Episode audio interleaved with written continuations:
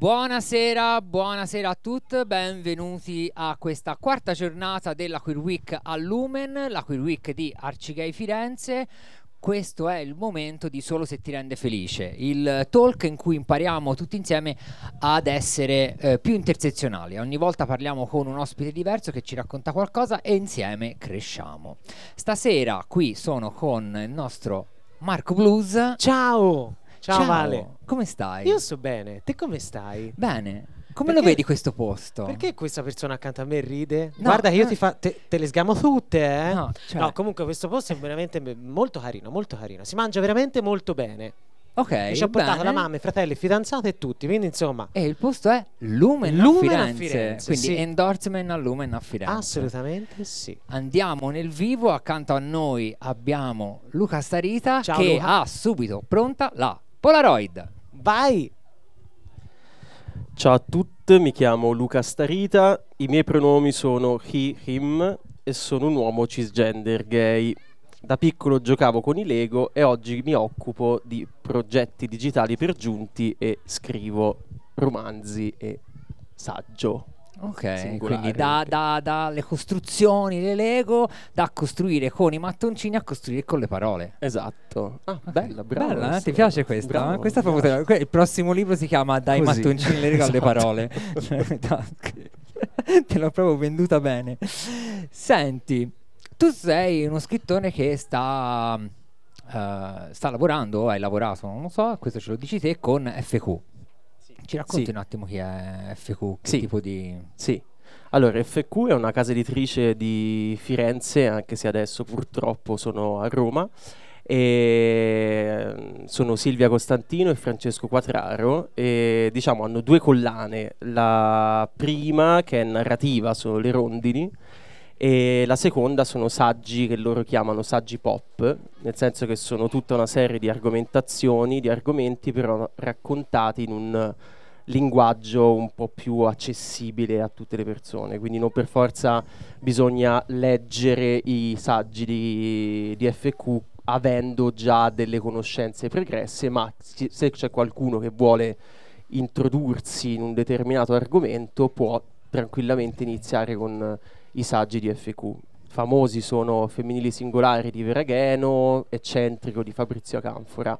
Questi E diciamo sono Canone e Canone ambiguo di di Luca Starita, Starita, direi. esatto, sì. Che quando l'ho letto mi sono chiesto, no? Già, già canone ambiguo, te ora poi ci racconterai che cosa fa, no? Sì. Cosa fa in canone ambiguo, ma cos'è questo, quello che sto leggendo? Cioè dove si colloca?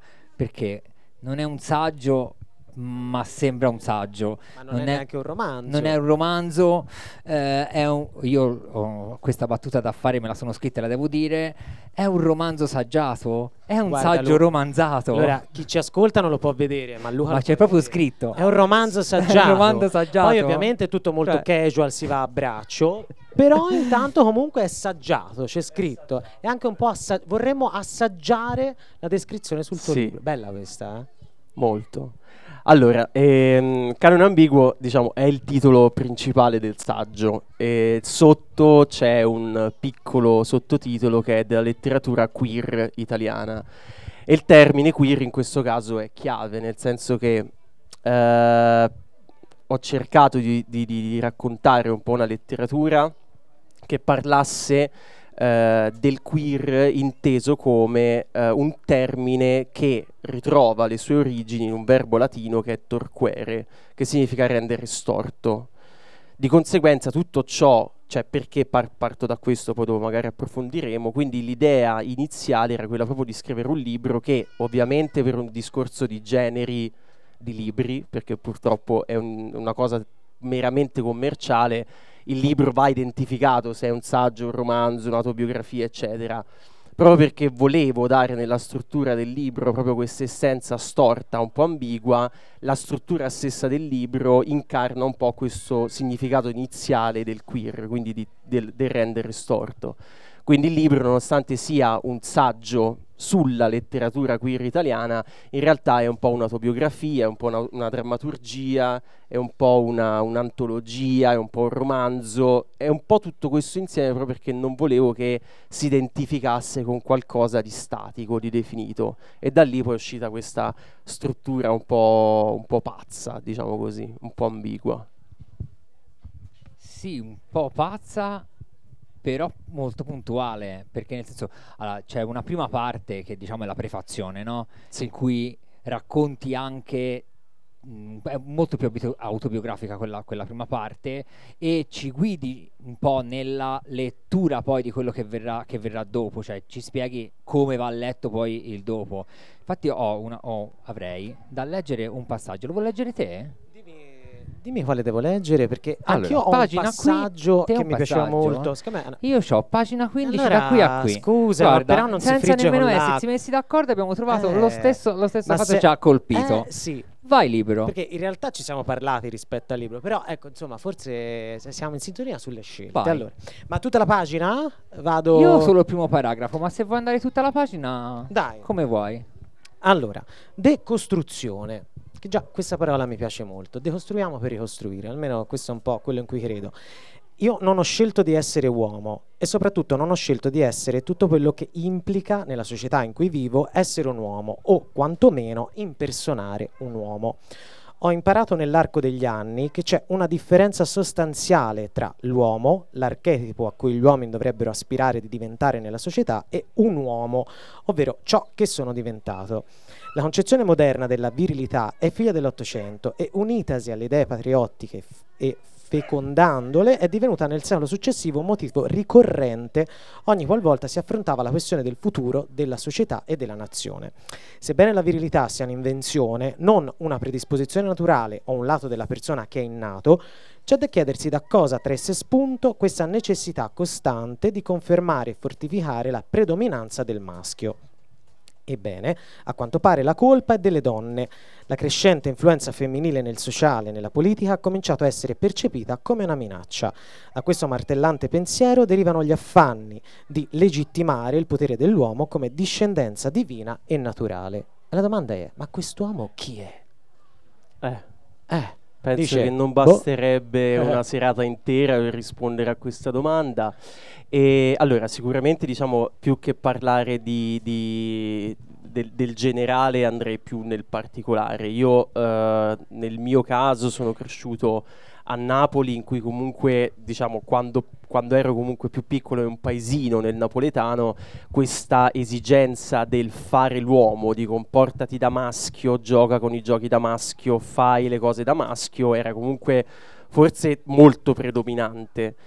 E quindi, diciamo, ovviamente, poi distaccandomi da, da, quel, da, quel, posto, andando comunque in un altro posto che comunque era sempre provin- provincia in questo caso toscana, comunque c'era stes- lo stesso genere, una cosa quasi un po' ehm, generalizzata e condivisa, un po' anche da parti di, anche molto distanti no, dell'Italia. Forse un po' più diluita in Toscana rispetto e, a sud, Oddio, però... dove stavo io non, no. No. Cioè, più o meno okay, siamo, siamo nella meno. stessa situazione. E um, quello che appunto, ora rispetto a Firenze, magari sicuramente, sicuramente sì, rispetto a dove stavo, no.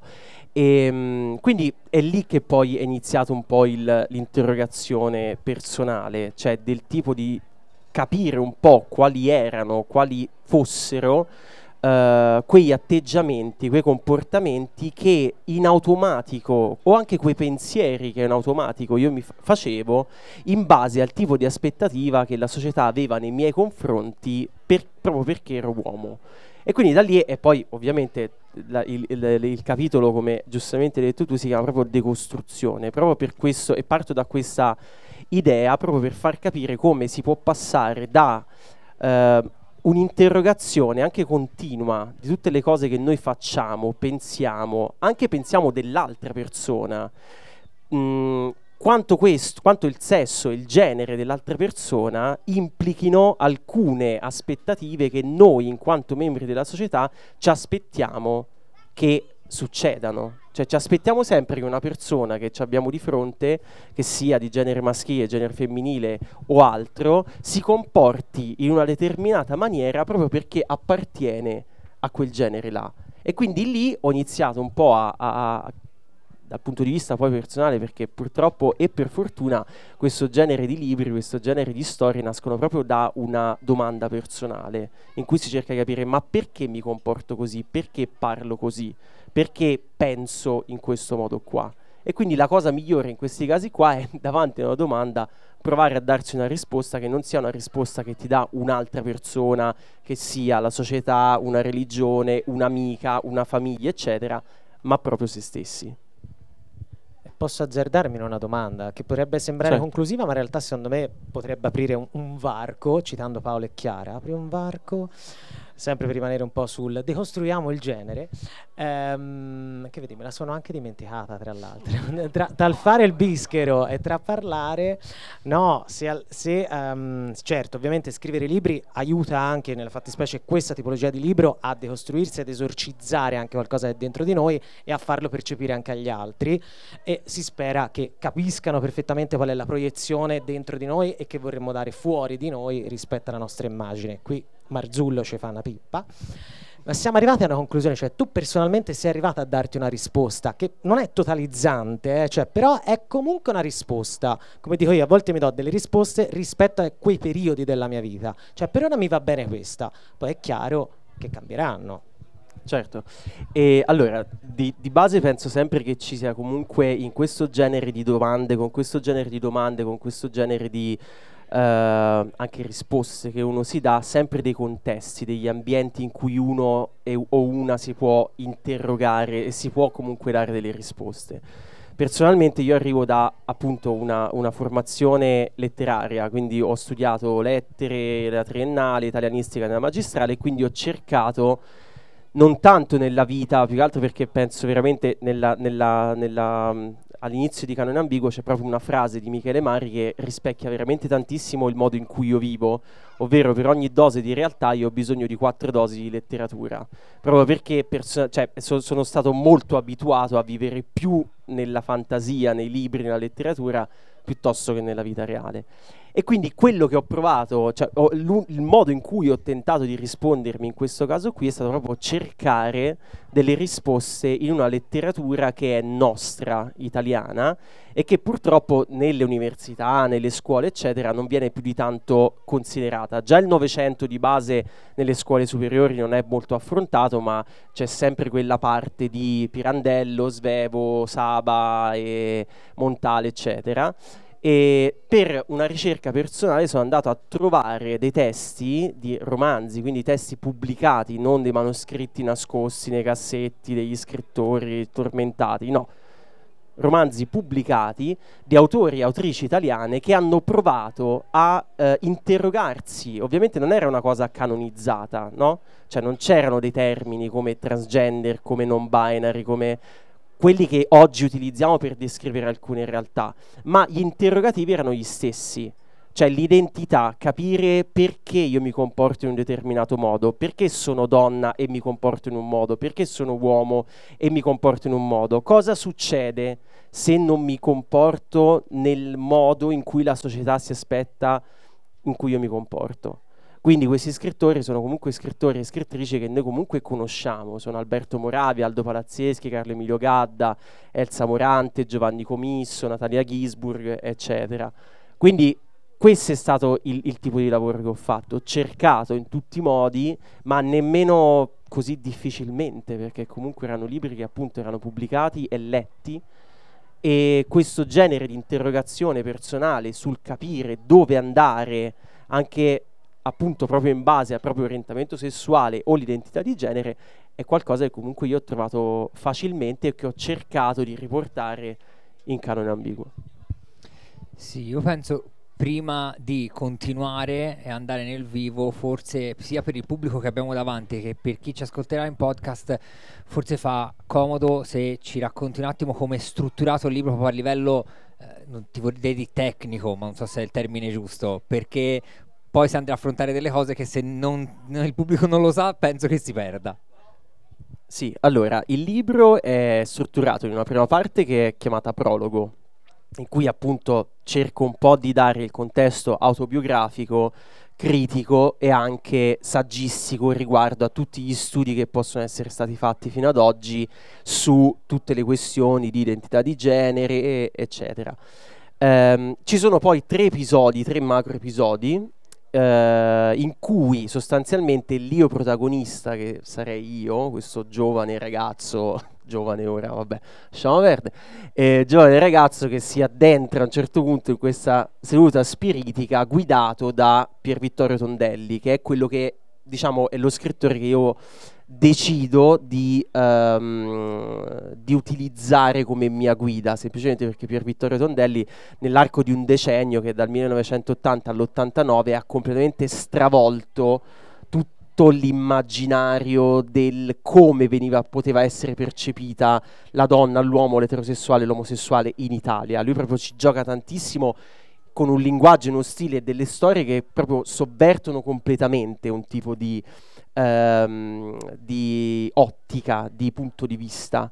Quindi lui mi accompagna in una seduta spiritica in cui io sostanzialmente rievoco le, le, le anime degli scrittori e Elsa Morante, eh, che parlano attraverso le parole che hanno scritto. Nel primo episodio si parla della femminilità, quindi come la donna veniva descritta in alcuni romanzi e come in realtà si sentisse l'esigenza per la donna stessa di sovvertire, di ribaltare quel sistema patriarcale già nel Novecento. Poi il secondo capitolo, il secondo episodio è sull'omosessualità maschile, quindi tutta una serie di romanzi che raccontano l'omosessuale ma- maschio. Uh, e invece il terzo episodio, che è quello che mi sta molto più a cuore perché è forse il punto su cui oggi magari stiamo iniziando a dibattere, ma su cui non si è dibattuto a sufficienza, che è la virilità, quindi la mascolinità, come si distrugge la mascolinità. L'uomo può fare determinate cose senza sentirsi meno eterosessuale di come si dovrebbe sentire. Il quarto episodio è un po' un appendice perché purtroppo le scrittrici in Italia non sono considerate al pari degli scrittori, quindi non hanno una eh, letteratura critica, diciamo, abbastanza ampia da permettere di inserirle nei tre macro episodi. Quindi ho cercato di dare un voce a delle scrittrici che in Italia purtroppo conoscono pochissime persone, che sono Alba De Cespedes, Natalia Gisburg, che vabbè si conosce lessico familiare e basta, ma ha scritto tantissimi altri libri bellissimi, Sibilla Leramo, Amalia Guglielminetti, Anna Banti, eh, in cui loro, cioè praticamente tutte loro hanno pubblicato un romanzo in cui una donna per sopravvivere deve uccidere l'uomo. Quindi diciamo il filo rosso tra questi romanzi che, hanno, che, hanno, che, hanno, che loro hanno pubblicato è questa esigenza di abbattere l'uomo per poi essere finalmente libere di vivere una determinata società. Profetico, e poi concludo, eh, è un racconto di Anna Banti che racconta di un futuro molto lontano che si chiama Le donne muoiono, in cui sostanzialmente viene raccontata la storia di eh, un mondo in cui gli uomini maschi eh, hanno accesso a Uh, la, la, la, vita dopo la morte, a una seconda memoria. Quindi gli uomini scoprono l'immortalità. Questo che significa? Da un privilegio iniziale, le donne riescono a riappropriarsi della vita terrena. Quindi diventano loro le protagoniste di una nuova storia che le rende protagonista di tutto, tutti, tutte le cose che succedono poi nel mondo da quel momento in poi. Ed è secondo me una cosa bellissima perché racconta proprio il tipo di privilegio, no? Cioè il privilegio, quello che viene visto come un privilegio per l'uomo perché trova l'immortalità, diventa un, un, un, diciamo, un modo per liberarsi per le donne ed è un racconto per me cioè, ovviamente profetico. Grazie.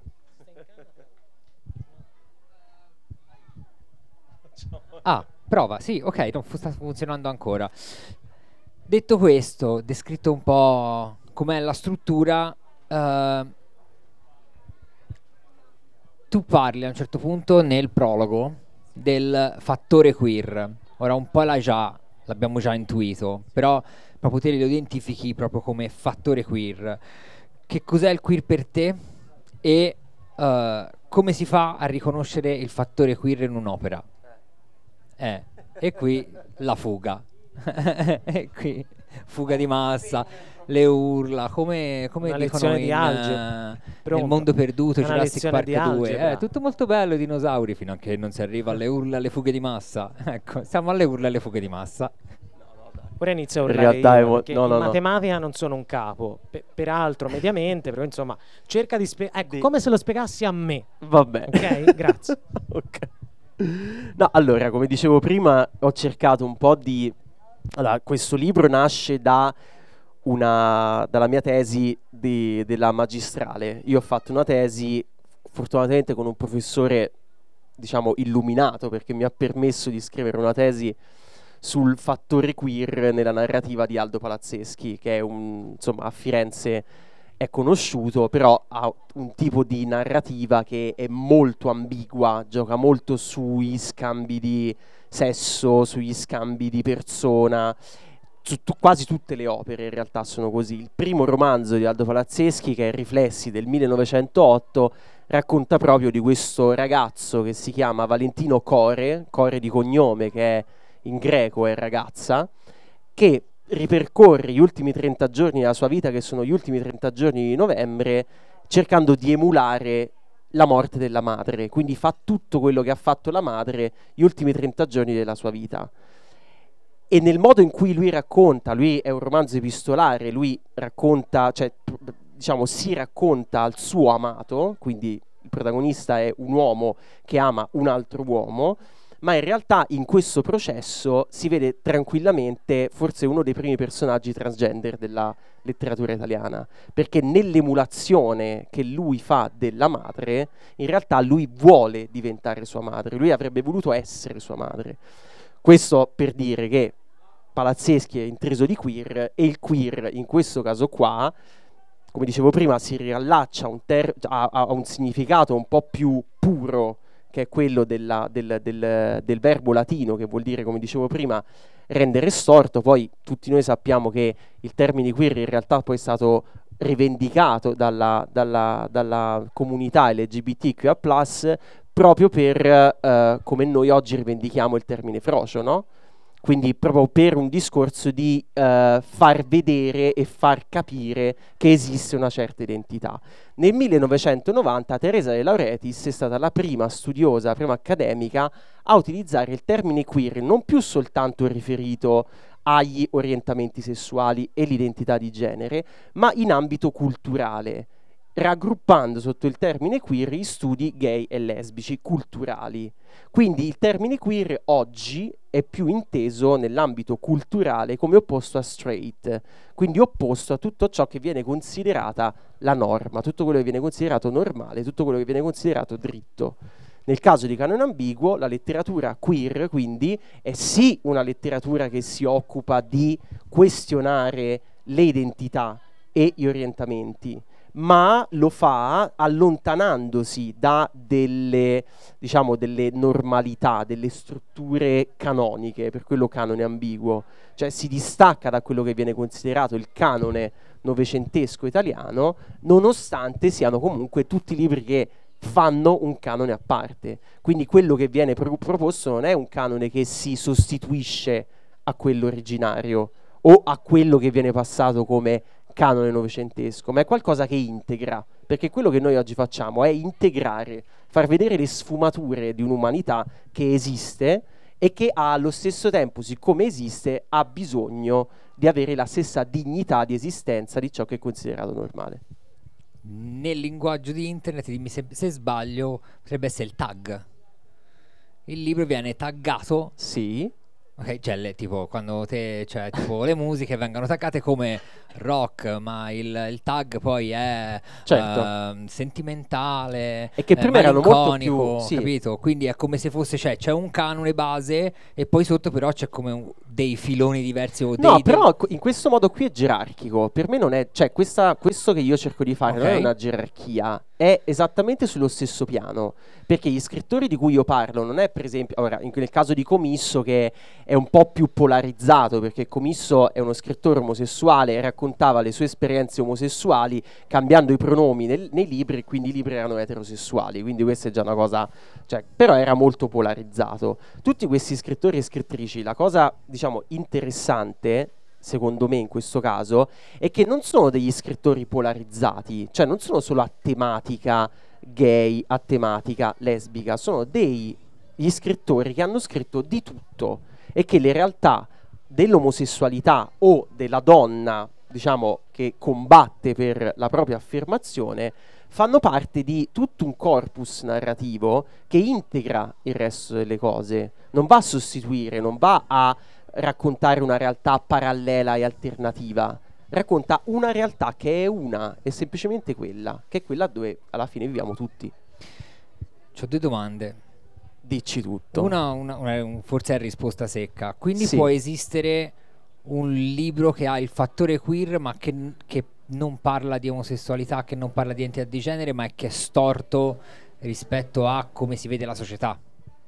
Sì, allora, è sempre per me, il termine queer ormai diciamo è utilizzato un po' anche per dei contesti molto più ampi.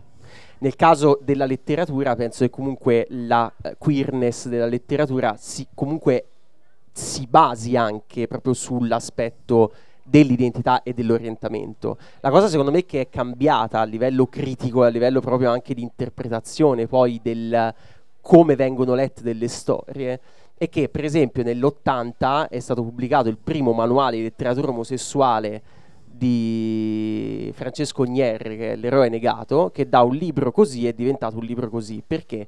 Perché ci sono tantissimi scrittori che nonostante non fossero omosessuali hanno parlato, hanno scritto di omosessualità, o scrittori che erano omosessuali ma che non hanno scritto di omosessualità. Per esempio Comisso era uno scrittore omosessuale ma tutti i romanzi che ha scritto sono penso la maggior parte tutti eterosessuali, perché comunque cambiando i pronomi, il romanzo Ah, sì, preso così è un romanzo eterosessuale. Quindi il tipo di cambiamento che ci deve essere da questo punto di vista qui è che il libro storto, diciamo, è tutto quel libro, cioè so- sono tutti quei libri che cercano di interrogarsi su un tipo di realtà data per normale, che riguarda magari l'identità o il percepirsi a livello personale e sociale, che però dà una integrazione, una via alternativa rispetto a quello che è considerato Ok. la normalità. Un libro, per esempio, storto potrebbe essere un libro che parla di poliamore. Perché? Perché oggi Ok, il sì, poliamore sì, sì. è qualcosa È che un tema che va Ok. storto rispetto alla mono a quella che è la nostra percezione di normalità, di coppia normale. Altra domanda, poi lascio la parola a, mia ma- a ma Marco che freme. Sì. È, è un po' strana sta domanda, me, lo me la stavo scrivendo ora, ce l'ho in testa, ci sta che mi venga fuori un po' no- no- non precisa. Se questi libri esistevano nel Novecento e comunque i, i libri fanno parte della cultura, no? Com'è possibile che non abbiano, o forse lo hanno e non lo so io, permeato la società instillando non eh, una discussione, una crescita, perché se vediamo la situazione ora in Italia di sta roba di cui si sta parlando e te mi dici, ah ma guarda, nell'inizio del Novecento c'era già, poi anche a metà del Novecento c'era già e mi hai detto dei nomi alcuni non li conosco, ma altri sì, perché non sono nomi di scrittori e scrittrici super sconosciuti, come dicevi prima, il manoscritto nel cassetto, cioè roba pubblicata che ha letto milioni di persone, però non ha permeato nulla alla società. Allora, la, la risposta è molto molto semplice. C'è un motivo per cui mi sono fermato all'89. Perché gli anni 90 in Italia è la televisione. Quindi tu devi partire dal presupposto del fatto che dai libri siamo passati alla televisione. E la televisione, cioè come noi l'abbiamo magari, ora io non l'ho vista proprio negli anni 90 perché ero ancora un po' più piccolo, però mi ricordo che tipo di, eh, diciamo, personalità c'erano no? nella televisione degli anni 90, quindi anche lì purtroppo si è, si è, cioè, è perpetrato, è, è stato proposto un tipo di, eh, di ruoli o comunque di coppie o di femminilità o di mascolinità che era quello. Cioè, piuttosto che io, cioè, penso che di parlare a nome di tutti, mh, magari quando ero adolescente, guardando Dawson's Creek, ti rendi conto del tipo di, no, di, di- di stereotipi che ci possono essere, su cui noi oggi cerchiamo un po' di... e fortunatamente oggi la gente inizia a, a crescere con altri tipi di, personalità, di, ruoli, di, situazioni. E quindi piuttosto che leggere un palazzeschi, magari mi guardavo una puntata di, di, di Creek per dire. Tutto questo è qualcosa a cui probabilmente cioè, è, è come se noi stessimo ricominciando e il lavoro di canon ambiguo nel mio piccolo è proprio fa- per far capire ragazzi qualsiasi libro LGBTQIA+ o femminista o maschilista vogliamo scrivere oggi sappiate che c'è una base da cui partire. Per me è, è, è, è inconcepibile che deci- se io oggi decidessi di scrivere un romanzo che parla di una coppia omosessuale in un certo modo è impossibile cioè che io lo scriva se non ho mai letto Camere separate di Pier Vittorio Tondelli, perché Camere separate di Pier Vittorio Tondelli è un libro che mette proprio un punto sul tipo di narrazione di come l'omosessualità veniva raccontata prima e mette un punto, quindi da quel punto uno deve ripartire, perché se si dimentica di Tondelli o di qualsiasi altra narrazione prima, facciamo solo passi indietro. No, te uh, hai sfondato una porta aperta con Dawson Creek. Te sei del 1988, mio caro Luca, e io sono dell'89, quindi ho, visto esattamente Dawson Creek quanto tu l'hai visto un anno prima di me. Quello che mi viene a mente è una cosa carina, una riflessione che ho letto ultimamente, non l'ho scritta io, mi sarebbe piaciuto scriverla, però eh, era molt- eh, sarà molto carina leggerla, che c'è una scena in cui Joy Joy Potter, va all'università, ad un open day, diciamo, chiamiamolo così, dell'università, va al campus, eccetera. Presenta, uh, fa una presentazione sul libro che per lei è stato, diciamo, più significativo nella sua adolescenza, che l'abbia aiutata ad uscire da una realtà provinciale, a pensare di poter essere una scrittrice donna, che è Piccole Donne. E c'è il ragazzo che di fronte a tutti la deride e gli dice non puoi pensare che ogni personaggio forte femminile abbia a che fare con te. Cioè la fa quasi vergognare certo. di aver trovato nella pochezza della letteratura, cioè nella quasi assenza di un personaggio forte femminile, una similitudine, una somiglianza con una donna. Certo. E la deride tantissimo. E lei quasi si vergogna e c'è una scena in cui quasi butta via il libro. Cioè, Forse in quel buttare via c'è tutto quello che è gli anni 90, for- quello che hai detto te prima, no? Il cercare di essere, da parte di una donna, un po' più uomo. Però cosa vuol dire? Ce lo stiamo portando ancora dietro? Siamo usciti allora, dagli anni purtroppo 90? No, non siamo usciti secondo me dagli anni 90, anche per, semplicemente per un piccolo problema, che è qualcosa in cui sono caduto anch'io. Secondo me è enorme, piccolo. Sì, no, pic- per, per dire proprio gni, gni, gni. minuscolo. Uh, il problema principale è che io per primo, per esempio, non avendo a scuola no, dei riferimenti di autori e autrici italiani e italiane, andavo all'estero. Cioè, leggevo Virginia Woolf, Christopher Sherwood, Thomas Mann, Oscar Wilde, tutti questi autori che tu dici, ah, finalmente qualcuno parla di me. Ma non è vero, non parlano di te. Non parlano di te perché parlano di un tipo di società che era totalmente lontanissima dal modo di interpretare. E quando ab- abbiamo avuto questo contatto con le produzioni americane, quindi quel, ra- quel raccontare una società che non è la nostra, noi siamo partiti come se a un certo punto avessimo deciso non siamo più la società italiana, siamo una società americanofila. E invece no, ci rendiamo conto che da un certo punto di vista eravamo più avanti nel Novecento, nonostante tutto, tutto, lo schifo, perché abbiamo avuto anche il fascismo nel Novecento, quindi non è che era tutto rose e fiori, però c'era quel tipo di interrogazione che da un certo punto di vista era veramente molto più avanti la narrazione di quel povero disgraziato di Jack di Dawson's Creek. Cioè, quella narrazione là non esisteva nel Novecento. anche sotto il fascismo venivano raccontate realtà omosessuali che erano molto più libere, molto meno aggredite da questa, capito, da questa società che non li voleva.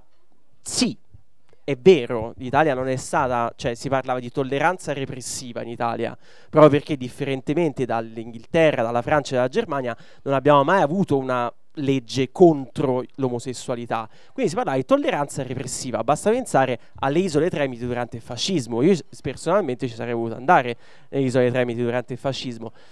Perché questo? Quindi da un certo punto di vista devo purtroppo, perché mio malgrado devo citare Giovanni Dall'Orto, che nel suo libro Tutta un'altra storia, purtroppo lo devo citare, mi dispiace, però dice una cosa super intelligente, che dice che in Italia abbiamo dagli anni 2000 visto talmente tanto dell'America che ci siamo convinti che funzioniamo nello stesso modo, quando in realtà non è così.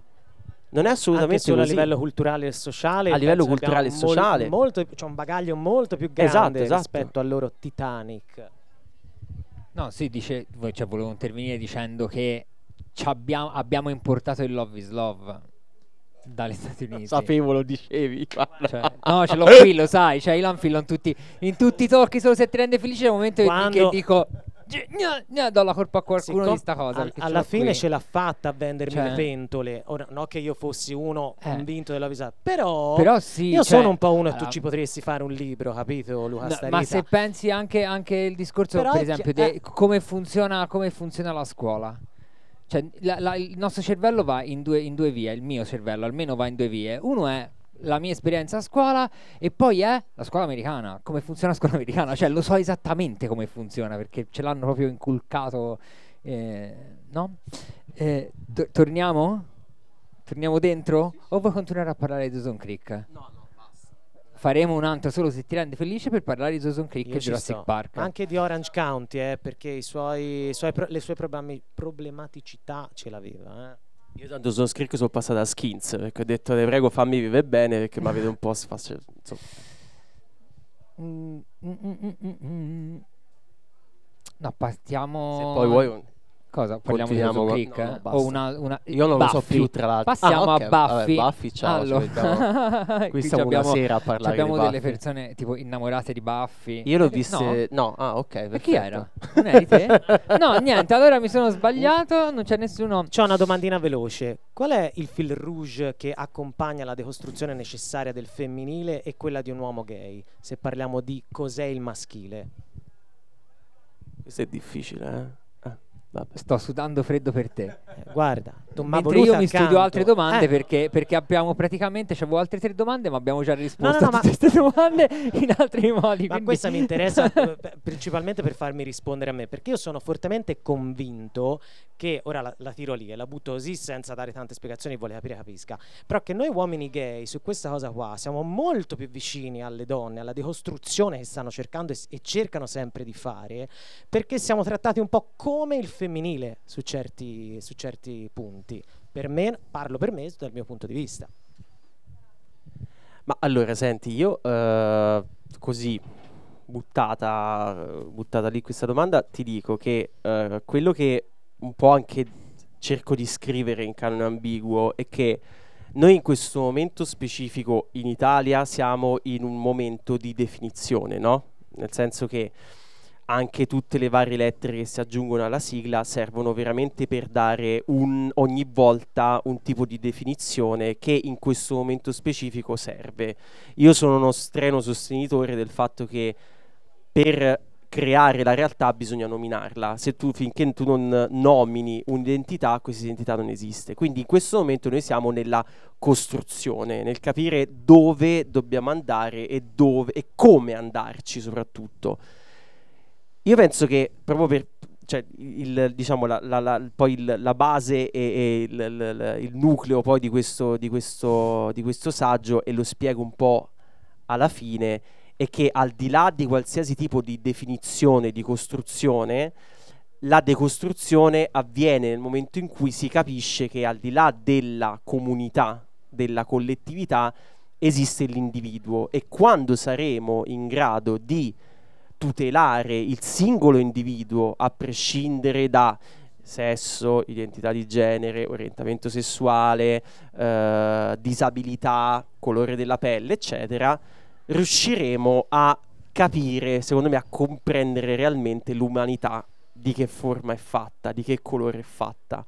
Fino a quel momento siamo ancora nella fase, secondo me, di costruzione, non ancora di decostruzione. Si vede anche questo nelle varie faide che ci possono essere anche all'interno, no? della comunità LGBTQIA+, su determinate tematiche o all'interno della comunità cioè non la comunità femminile perché un po' eh, co- come, come termine non ha senso, però proprio all'interno no, di come viene poi percepita e di come viene poi discusso che cos'è la femminilità, che, cos'è, che cosa non è la femminilità. Sulla, sulla maschilità ancora non ci siamo perché non c'è nessun pensatore, oddio, adesso forse stanno iniziando un po' a... siccome ho visto il sopracciglio di Valerio che si alzava, la femminilità non da un punto di vista di archetipo sociale o di pronome, cioè bat- lo tranquillizzo, ti, fa- ti, faccio questa ma da un punto di vista uh, più, come posso dire, una ricerca quasi antropologica, filosofica antropologica del senso che alcune battaglie necessarie di costruzione delle donne le condividiamo anche noi rispetto a come ci percepisce la società. È più chiaro? Sì, sarebbe un discorso lungo, però il Molto mio sopracciglio era lungo. perché passava, era passata Ah, una persona. no, Eh, però, però va bene. Siccome l'ho, l'ho- l'ho visto, ho detto Sono- no, no, no, sono- amica no. Grazie per la spiegazione, Prego. però era proprio perché stava passando una persona. Ah, ciao. Ma l'ho fatto anche un po' più per me, perché secondo me l'avevo detta male, ora l'ha spiegata meglio. Bene. Eh, grazie. No, no, grazie a voi. Come Eh. lo stai vivendo questo Pride Month? Eh, ma eh, beh, bene, nel senso, so- purtroppo sono stato solo a Livorno, avrei voluto essere anche da altre parti, ma Grande Livorno, scusa. grande eh. Livorno, Cioè, no? Stupendo, è stato veramente bellissimo. E eh, mi piacerebbe andare a Bologna, ma non so se riesco ad andarci. Eh, purtroppo non ci sono domani, se no ci andrei volentieri. Domani però devi essere qui alla Queer Week perché c'è The Shade. Va bene. Ok, ah no, Ok. vera- no, io veramente, cioè, questo pensavo di venire qui e poi andare via e non farsi più vedere. Io, boh, vabbè. Bene. Eh, Però bene, dai, cioè no. io, Tu vuoi dire qualcosa sul Pride Month? No. no, no, Ah, no, ok. era solo così Ah, per, ok, per ok. spezzare un po'. Ehm, c'ho una domanda che rischia di, di- di- di aprirci una, una roba assurda. Penso sia più difficile Però, di quelle sì, no, non è lui, più però, eh, difficile. ok. Però, allora, dei vari temi, diciamo i tre temi, no? Sì. La femminilità, l'omosessualità e la virilità. Sì. All'interno del- degli episodi ci sono tante eh, visioni differenti dei vari scrittori e dei vari personaggi che te evochi. Sì. Ci puoi raccontare un po' quali sono sti- queste visioni? Cioè, Sì, le- allora, de- mh, questa, questa parte, diciamo, è un po' più evidente, questa differenza è, po- è un po' più evidente nel terzo episodio, quello sulla virilità, perché appunto, come dicevo prima, mentre eh, su determinati stereotipi da cui allontanarsi per quanto riguarda l'omosessualità o eh, la, le- la femminilità, è un po' più canonizzata la cosa, cioè ci sono delle cose un pochino più standardizzate, mentre per quanto riguarda la virilità, la mascolinità no. Quindi i romanzi che io ho scelto sono proprio quei romanzi che in qualche modo raccontano eh, il fatto di dire non sei un uomo se pensi questo o se fai questo. Un romanzo bellissimo che, che mi sento di, di- di- di condividere con voi è L'airone di Giorgio Bassani. L'airone di Giorgio Bassani racconta proprio la storia di quest'uomo che si trova a dover fare i conti con un certo tipo di eh, vita che lui vive appunto come naturale, come normale, perché lui si sveglia la mattina, fa quello che deve fare, provvede alla casa, l'unico momento che ha per se stesso è la caccia, che diciamo si, si- si concretizza poi alla fine nell'uccisione di qualcuno. E lui si immedesima nell'airone che alla fine ammazza, tant'è che poi alla fine decide di suicidarsi. Quindi questo tipo di, eh, diciamo di, di vita, no? in cui eh, si dice sempre l'uomo deve essere forte, non deve essere eh, debole nel senso di emotivo, deve amare la vita, deve essere sempre quello. Lui fino alla fine la porta e, e- e- e- capisce che è un tipo di natura che non prevede la sua, la sua sopravvivenza, perché dice io non sono così, non ce la faccio a essere così, io voglio essere in un altro modo e per questo decido di andarmene. Un altro libro bellissimo che è spassosissimo perché insomma per me un- fa, fa veramente ridere è Io e lui di Alberto Moravia che racconta la storia di quest'uomo con questo membro gigantesco. E questo, questo libro, questo romanzo è il romanzo in cui lui parla con questo membro e- c'è sempre una lotta continua in cui lui è lì che dice ma io ti voglio, poi non ti voglio, ma tu sei la mia condanna, mi devi far fare queste cose, queste figuracce con le donne, devo fare questo. Ed è bello perché ti fa proprio vedere quanto questo tipo di lotta che c'è nell'uomo eterosessuale, no? Sul fatto che il perché hai una determinata situazione anatomica, Mhm. allora devi necessariamente comportarti in questo modo qua. Ed è un romanzo che, vabbè, sono 400 pagine, è un po' lungo, quindi un po' anche... Cioè, sì, sì, molto psicanalizzante. E quindi questo, diciamo, su- su- su- sul, sul terzo episodio sono delle- delle- dei racconti un po' diversi gli uni dagli altri che cercano un po' di scardinare tutti quei luoghi comuni che si hanno nel fatto di dire sei un- non sei un uomo se non fai determinate cose. C'è tanta strada da fare, anche a C'è livello tanta strada da letterario. fare. Però se ti devo dire la verità, guarda, questa è una cosa che eh, mi è venuta, cioè, ho, ci ho pensato nell'ultima presentazione di Napoli che ho fatto. Gli interventi più interessanti che io ho da un anno e mezzo che sono a presentare questo libro sono dagli uomini anziani. Cioè gli uomini dai 70 agli 85 ti fanno degli interventi, ti chiedono, ti ringraziano e ti dicono proprio oh grazie perché mi stai dando una visione di tutta la mia vita che io non ho mai, non ho mai avuto. Mm, ho capito. sì, C'è stato una- una- un intervento di un signore al- alla città di lettore a Firenze che a me ha completamente spiazzato perché proprio ma- mi ha continuato a dire grazie, ma non è che ho fatto niente, cioè mi ha detto grazie perché mi hai fatto vedere che ci sono delle storie che io avrei voluto leggere quando ero più piccolo e invece non sapevo che esistevano. La liberazione dell'uomo etero da il carcere. Un po' l'effetto Eh. di noi trentenni, 32 anni che ci approcciamo a Disney Plus, Netflix e Prime che ci hanno un sacco di nuove opportunità e di visioni che negli nostri anni, all'epoca nostra, non c'erano. C'avevi Mediaset Italia 1, Ah, veicolata da un un cognome coming molto out. lungo come il membro del tipo del... Ma io odio binge watchare le cose. Perché me le devo godere con calma. Prima una puntata, poi ci penso. Poi il fatto che ah, la guarderò domani, ho l'attesa. Quindi questa cosa, no? Non binge watcho niente. Earthstopper l'ho binge watchato, finito. Se avessi avuto il tempo l'avrei riguardato da capo. Eh, ma sa- c'hanno Perché- 4-5 in canna, eh, Cioè, sì, ma speriamo, speriamo, speriamo, speriamo regga. Sì. Perché, cioè, l'avessi visto a 16 anni, mi avrebbe cambiato completamente la vita. Ma completamente la vita, cioè, proprio ho la certezza matematica. Al posto di aver visto Dawson Creek, aver visto Earthstopper, sarebbe Eh beh, stato. C'è Jack che la viveva come una disgrazia Sì, con la lettera in c'è, classe, c'è, qui c'è il loro- piange, fi- c'è, c'è l'ultima Esatto. scena, piange, quello, oh, siamo condannati. E vabbè, eh, allora, Eh, eh eh, cioè, che hai fatto? Ammazzato Siamo qualcuno? qui divertiamoci. Condannato? Chi- con chi è che si mette alla fine? Col fratello? Con il fratello di Pesi, Ah, che di Pesi, brava, grazie. amica, che gli fanno un outing tremendo dalla prima stagione alla, Esatto. alla fine, e poi alla fine poverino dice, Esatto. "Oh, eh, eh, vabbè. va bene. È così." andata bene a Jack. Ci sono domande dal pubblico, questo è il momento in cui le fa- le- le- lei signora, vengo, eh? No, bene, lei? Volevo sapere, visto che ha nominato alcune scrittrici all'inizio del suo intervento, se può dare qualche titolo Sì, certo. da leggere, così giusto che Sì. magari può essere anche un po'... Certo, così. certo. Grazie. Grazie. E... Ah sì, la- se- la- la- non so se si è sentito, comunque ci chiedeva la signora se si potessero dare dei titoli salienti rispetto alle argomentazioni Sì. che abbiamo trattato. Di scrittrici però. Scrittrici al femminile. Sì, allora, ehm, diciamo che in canone ambiguo ci sono ehm, di Anna Banti Le donne muoiono, poi Alba de Cespedes dalla parte di lei, che è un libro che per fortuna, quando ho scritto canone ambiguo non l'hanno ripubblicato.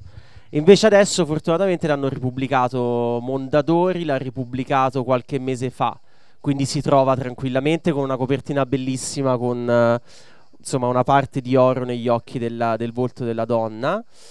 Poi abbiamo detto Sibilla Leramo, una donna, che è quello più famoso di Sibilla Leramo. Eh, vabbè, poi Elsa Morante, in realtà c'è Lo scialle andaluso, che è un racconto bellissimo.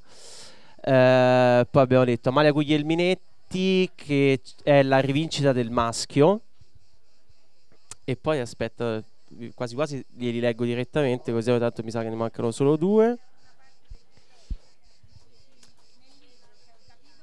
Allora, alla fine c'è comunque tutta una bibliografia di tutti i romanzi citati, quindi nel caso, se poi vuole, si può fare una foto anche de- dei titoli, tanto insomma, se, Leggete il libro di Luca se le donne muoiono... Natalia Gisburg è stato così, ecco, Sosteniamo mancava solo la Gisburg.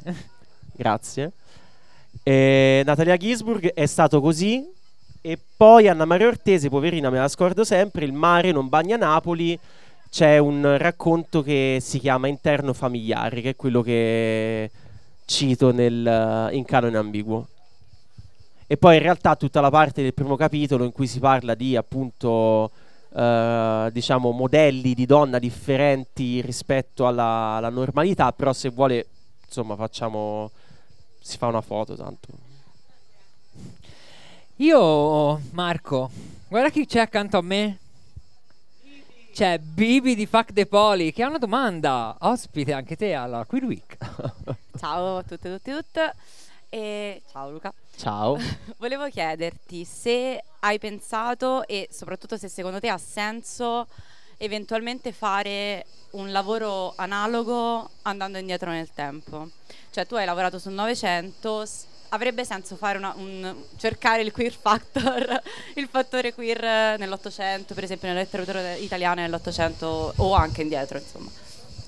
Grazie. E allora, in realtà ehm, ti dico, personalmente ho iniziato dal Novecento perché io personalmente sono un novecentesco, nel senso, cioè proprio mi sento proprio parte di quel secolo là proprio anche interiormente, quindi anche se ho 34 anni sono rimasto a quel secolo là. Quindi ti dico, personalmente sì, nel senso che proverei ad addentrarmi nel tardo Ottocento forse, prima no, più che altro perché una, tutta una serie di eh, impalcature sociali che noi abbiamo, che diciamo oggi ancora ne scontiamo le- le- le- gli strascichi, diciamo è il Novecento che ce li, ce li dà un- in maniera un po' più aggressiva.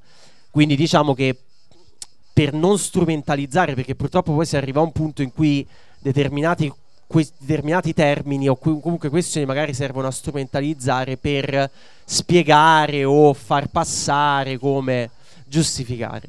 Quindi proverei magari a fare qualche tipo di sì, qualche, qualche ragionamento sul tardo Ottocento, ma forse prima no.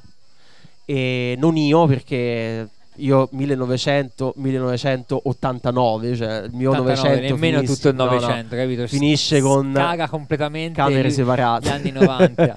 no, in realtà mi piacerebbe più che prima capire un po' quel decennio che cosa è successo, però ci vuole qualcuno che abbia delle competenze a livello di storia della televisione, perché cosa che io non ho.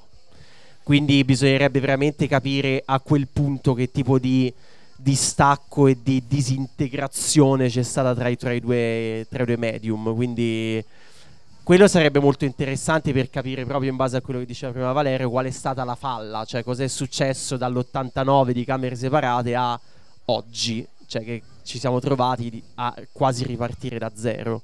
Quindi quello sarebbe veramente secondo me molto interessante da affrontare. Vediamo, magari Gli hai dato l'idea per i, fare. i prossimi sette libri. sarà ambiguo 2. Un saggio in sette volumi. esatto. un po' come ha fatto Niere con l'eroe negato. Ci sono altre domande? Se no, noi andiamo con i consigli. Sì. Lanciaci dei consigli: libri, film, serie tv, canzoni, artist. eh, non lo so, eh, pi- pi- pietre, cioè non lo so, mi Eh, vabbè. pietre perché ce l'ho davanti. Libri, penso che eh, Camere diciamo- separate di pietre. Eh, sì, per Vittorio Tondelli direi tutto, ma in realtà si fa presto perché essendo morto nel 91 ha fatto comunque 11 anni di, di, di, di attivi- cioè di mh, eh, scrittura, quindi a parte altri libertini e camere separate che sono quelli più famosi, Pau Pau per me è tipo uno dei libri più spassosi e belli che abbia mai letto. E, e poi ovviamente tutti quelli che cito in Cane Amico, quindi magari quei libri forse a me personalmente è piaciuto tantissimo parlando di contemporaneo, Una vita come tante, che però insomma è abbastanza, cioè un librone gigantesco, un po' dibattuto, eccetera. A livello di serie TV, nonostante anche in questo caso ci sia stato comunque una critica forte nei confronti dell'attore che ha, inter- che ha impersonato una, mm, una donna transgender, è eh, Transparent. A me personalmente è piaciuto moltissimo. Si trova su Amazon Prime e c'è un modo di raccontare la queerness che al di là del personaggio principale, secondo me, è veramente completa a 360 gradi. Quindi personalmente è piaciuto molto. E basta, direi, dai. Io sono Io- sintetico come. Io invece avrei per la prima volta, perché noi non consigliamo mai, no? di solito lo chiediamo sempre agli altri, ho un libro da consigliare. Ed è Canone ambiguo di Luca Starita. Ok? Non lo conosco. È qua, se lo volete, Luca Starita è lui, mi sembra onesto. Va bene? Grazie. Niente, siamo in chiusura. Noi io ringrazio Valeria Bellino. Bellino, Bellino, tu sei Bellino. La domanda finale dalla regia, non ho l'auricolare di Ambra, quindi bisogna un attimo urlare. Eh, cosa fai oggi per essere felice? Ragazzi, cioè, siete pazzi a fare una domanda del genere. cioè, Se non ascolti tutte le puntate di Solo se ti rendi felice e arrivi qui, poi non, non ti aspetti Cos'è questa domanda. felice? Perché sì, io preparo i nostri ospiti, tranne su questa cosa. Se Ah. la sanno bene, se no, no. Io ultimamente mi rende felice ascoltare Fuck the Poli. Allora, in questo momento c'è Bibi di Fact the Poli che è un po' sprofondata, un po' morta. eccetera, A me eccetera. devo dire che una delle cose che mi rende felice ultimamente è questo. Sì, Anche a me mi rende felice ascoltare eh, Fact the eh, Poli. infatti. È vero. È bello. Questa cosa che stiamo incrociati, cioè endorsement voi a noi, noi a voi, cioè così a giro, sempre così. Io ti ringrazio. Grazie a voi. Ringrazio Marco Blues. Saluta. Grazie. Grazie a tutti, a tutti, a tutti. Grazie a Luca. E come sempre Non chiudiamo niente- con Non c'è niente di più rivoluzionario rivoluzionario che essere felici.